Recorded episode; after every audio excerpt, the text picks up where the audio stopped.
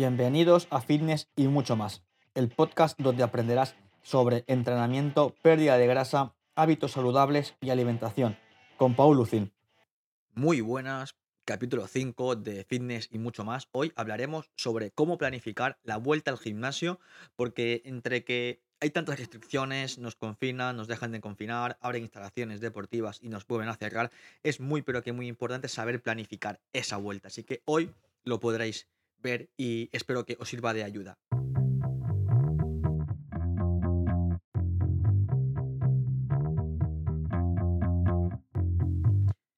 Es muy, pero que muy importante planificar tanto tu entrenamiento como tu día a día para poder organizarte y ejecutar las acciones que te lleven hacia tus objetivos. Y el entrenamiento también es parte fundamental de esto, ¿no? Porque hay que intentar sacar el máximo provecho y beneficio a las sesiones, ya que estamos invirtiendo tiempo y esfuerzo para poder conseguir una mejor salud, un mejor físico o mejorar nuestros niveles de fuerza.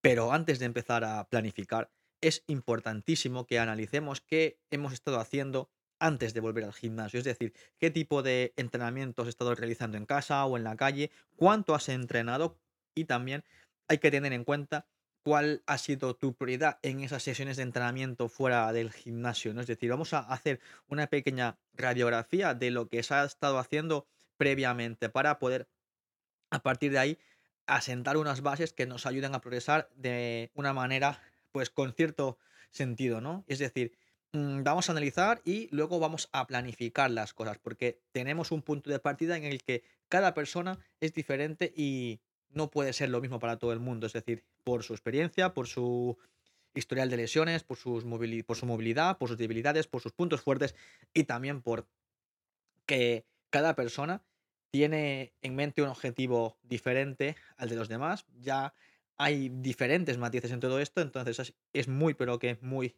eh, importante que le demos ese valor al objetivo que tenemos a medio y largo plazo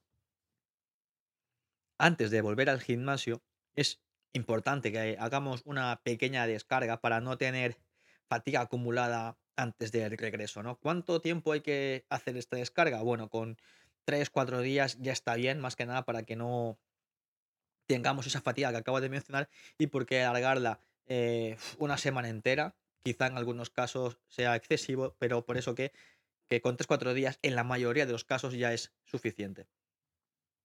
Vale, pues después de haber analizado y hacer la descarga, tocará tomar acción. Vamos a empezar con un volumen de entrenamiento bajo, ¿vale? Porque no podemos pasar de 0 a 100 en un par de días, ya que se viene de, de una intensidad y un volumen de entrenamiento diferente, por lo tanto hay que adaptarse a las nuevas circunstancias. Entonces no vas a entrenar igual que antes del cierre de instalaciones o antes del confinamiento, según donde, donde te encuentres, ¿no? Entonces es muy, pero que muy importante empezar con un volumen bajo de entrenamiento y segundo punto que yo considero que es todavía más crucial, por así decirlo, que es que prioricemos la técnica. La técnica se deteriora cuando no se practica y esto pasa en todos los ejercicios, entonces importante que esos movimientos, sobre todo los multiarticulares, dediquemos tiempo en el calentamiento, a trabajar la movilidad, la parte técnica de los movimientos, desglosar el movimiento para luego cuando estemos con las cargas que la ejecución sea óptima y ya lo he dicho antes de que el volumen de entrenamiento va a ser bajo. Entonces, a partir de ahí, eh, la intensidad también va a estar eh, vinculada al volumen de entrenamiento. ¿Por qué? Pues porque no vamos a entrenar cerca del fallo muscular ni del fallo técnico, así que todavía coge más importancia la técnica a modo de recordatorio y a modo de que todavía no estamos preparados para levantar las cargas y estar intensidades como se estaba hasta antes del, cierre de instalaciones. Vale, Paul, pero ¿cuándo voy a subir el volumen? ¿Cuándo voy a subir la intensidad? Esto va a depender muchísimo de, cada persona, de cada contexto y también de la frecuencia de entrenamiento de cada persona, ¿no?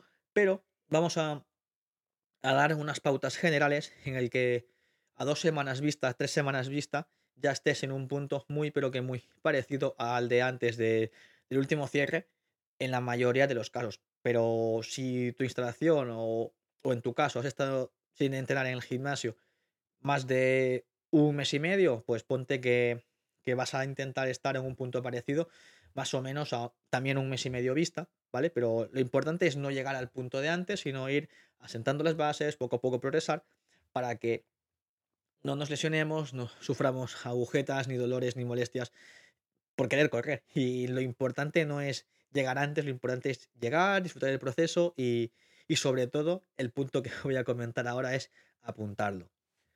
Hostia, Paul, hay que apuntar lo que se entrena, evidentemente. ¿Por qué? Pues por lo que no se apunta no se controla y lo que no se controla no se puede mejorar. Entonces, sigue apuntando tus marcas para que tengas referencias de cómo estabas, cómo estás y cómo vas progresando, ¿vale? Porque al final eh, es una manera también ver de los progresos que se está teniendo, tanto a nivel de intensidad, a nivel de esfuerzo, a nivel de, tonelaje y también para poder ver eh, en qué punto estás fallando, en qué punto estás estancado, qué es lo que está ralentizando tu progreso. Entonces, todo esto que al final entre serie y serie puedes descansar o, o cuando acabes la sesión puedes apuntar lo que, lo que has hecho durante el entrenamiento y así, pues cuando toque volver a planificar el siguiente mesociclo o el siguiente bloque de entrenamiento, tendrás información objetiva para decir, wow, pues en este punto estoy bien, en este punto eso también. Y también para decir que hacia dónde vas y si hay que reconducir o no el camino que te lleve al objetivo que tú desees. Lo dejo esto para la parte final del podcast.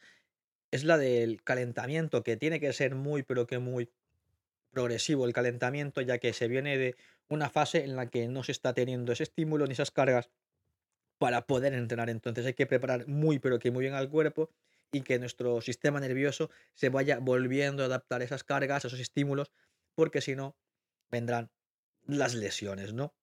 Y otro punto en el que quiero incidir, que es la parte, digamos, más psicológica de todo esto, es que no nos frustremos si no levantamos las mismas cargas que antes o si nos sentimos más cansados o más fatigados por levantar menos kilos es comprensible y es normal, ¿vale? Porque no es lo mismo entrenar en casa, entrenar en la calle que entrenar en el gimnasio, ya sea a nivel técnico, eh, a nivel de material, a nivel de ambiente también que influye un poco en, en, nuestro rendimiento cuando se entrena, ¿no? Y por ahí quiero ir, ¿no? De que hemos de poco a poco volver a sentir esas sensaciones de estar en un entorno en el que se puede tirar kilos, se puede entrenar con cierta tranquilidad es un ambiente más propicio para entrenar, ¿no? Para la gran mayoría de personas. Así que hay que disfrutar de ese proceso, el disfrutar de, la vuelta, disfrutar de, tener ese material, de ese espacio, de los compañeros que están contigo sesión a sesión, si los tienes, o, algún, algún conocido que tengas por ahí en el gimnasio, que al final eso en cierta manera también estimula el, ir a entrenar, el volver a, coger hierro, a coger barra y, y, a darle caña, que es lo que muchos queremos y esperemos que no cierren más los gimnasios porque es un bien esencial entrenar en salud y así lo han de contemplar los mandatarios. Vale, Paul, pero mi gimnasio todavía no está abierto. ¿Qué puedo hacer? Vale, eh, piensa, piensa que al final, tarde o temprano, tu gimnasio volverá a reabrir y has de estar preparado para volver de la manera más óptima posible. Es la manera en la que yo lo he enfocado e intento transmitir así a la gente que conozco y con la que trabajo. Es como algún día volverán a reabrir y hay que estar preparado para la vuelta. Entonces, no pasemos de decir, no, no, no entreno porque no estoy motivado para entrenar en casa o entrenar en la calle, sino piensa en la vuelta, en cómo te quieres sentir, cómo, cómo vas a estar el día que te la instalación y a partir de ahí, es decir, bueno, tienes ese mini objetivo en la mente y puedes tener otros varios mini objetivos, por así decirlo, ya sea pues trabajar debilidades, trabajar de manera unilateral en casa o muchas alternativas que cada persona puede tener. Con esto también quiero incidir en el que tengamos claro el, objetivo, tanto cuando el gimnasio esté cerrado como cuando volváis. ¿Por qué? Porque muchas veces, en, en ocasiones, puede pasar de que en el gimnasio y se quiere volver con muchas ganas, con mucho ímpetu, que es normal, y se quiere hacer muchísimos ejercicios y entonces más no es mejor, ¿vale? Ciñete a tu plan, ¿vale? Eh, de manera específica, no quieras hacer todo lo que no has hecho estas semanas o meses en un día, porque, porque al final vas a acabar muy sobrecargado, te puedes lesionar y saldrán agujetas, y es lo que queremos evitar. Disfruta de, de cada sesión al máximo y es posible que, que te pase. A mí me ha pasado de decir, es que podría tirar más kilos y hay que saber poner el freno, porque al día siguiente hay que volver. Entonces, aunque tú sientas que puedes más, sobre todo estas primeras semanas, ponte un poco el freno para que tengas una buena recuperación, te vayas adaptando poco a poco y a un par de semanas vista vas subiendo pues intensidad, subiendo tonelaje, subiendo el volumen también, como he dicho antes, pero todo tiene que ser desde el mínimo volumen en el que tú puedas adaptarte y a partir de ahí tú vas subiendo esa intensidad, ese volumen, esa frecuencia, aumentando series, aumentando repeticiones, aumentando la dificultad técnica, ¿vale? Entonces, no hay prisa por, por volver a estar, lo importante, insisto, es disfrutar del proceso, a entrenar muchísimo la fuerza, que es muy, pero que muy importante, para salud, para estética, para el rendimiento quien, quien esté en ese escenario. Así que hasta aquí sería el capítulo de hoy, cortito, pero intenso, y creo que las pautas han de ser muy, pero que muy importantes de planifica. Planifica y apunta lo que haces, porque si no, vas a ir como pollo sin cabeza, sin rumbo, sin saber a dónde, a dónde quieres llegar y en qué punto estás. Lo que se planifica te va a servir muchísimo, ¿vale? Y lo comento con mucha gente. Lo que no se planifica, lo único que está planificando es tu fracaso. Y no quiero que, que nadie invierta su tiempo y su esfuerzo en entrenar sin, sin rumbo, sino que decir, wow, tengo un plan de acción, voy a ejecutarlo porque quiero conseguir X, quiero perder grasa, quiero ganar masa muscular, quiero mejorar mis niveles de fuerza, o el objetivo que cada uno tenga, aunque sea el objetivo de salud, también es muy, pero que muy importante, apuntar las cosas, planificar las cosas, organizarse y ejecutar. Así que nada, hasta aquí el capítulo de hoy, insisto, y cualquier duda, sugerencia o pregunta, me podéis escribir en Instagram en arroba paul barra baja 9L y estaré encantadísimo de ayudaros.